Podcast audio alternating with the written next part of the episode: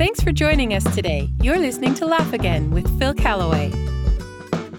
It's time for our quiz of the day. I'll give you three famous quotes and you see if you can identify who said them. First quote Never go to a doctor whose office plants have died. was that Winston Churchill or Erma Bombeck? It was the hilarious Erma, author of It's Always Greener Over the Septic Tank. Second quote If the world comes to an end, I want to be in Cincinnati. Everything comes there 10 years later. Who said that? C.S. Lewis or Mark Twain? It was Mark Twain. One more. All men make mistakes, but married men find out about them sooner.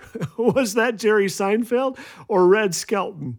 It's Red Skelton, the comedian and self proclaimed clown, whose clean comedy made him wildly popular during the last century. Red said things like, My doctor said I look like a million dollars, green and wrinkled.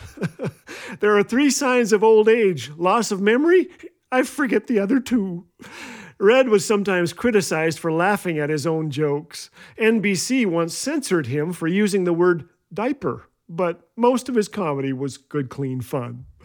About the comedians of his day, he said, Today's comics use four letter words as a shortcut to thinking.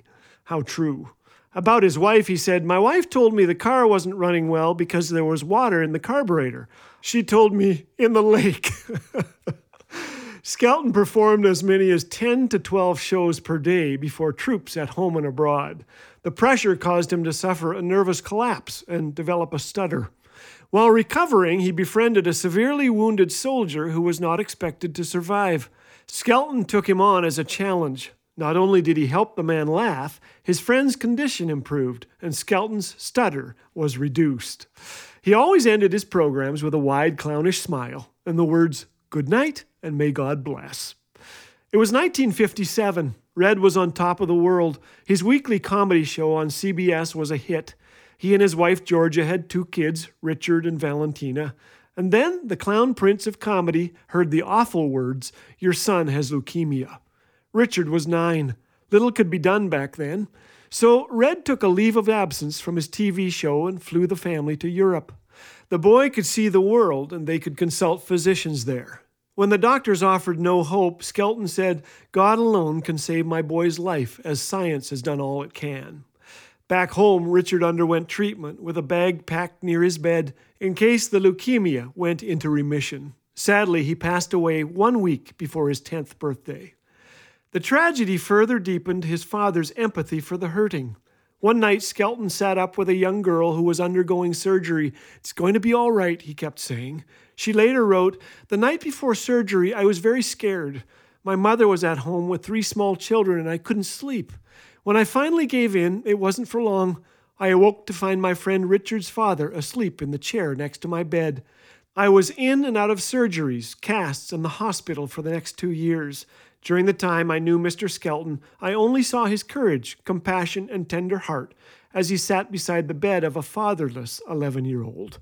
When asked about it, he said, God's children and their happiness are my reason for being. I personally believe, he often said, that each of us was put here for a purpose to build, not to destroy. If I can make people smile, then I have served my purpose for God.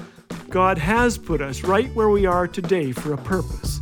With God's help, may people see our love and compassion. I'll let Red Skelton close this program. May I wish you all continued success and God bless. Good night. Every week, see Phil on Laugh Again TV on our website or visit the Laugh Again TV YouTube channel. Spend five minutes of your week with laughter and encouragement in a video experience like no other. And check out past programs while you're there. For more information or to support Laugh Again, visit laughagain.org. Laugh Again, truth bringing laughter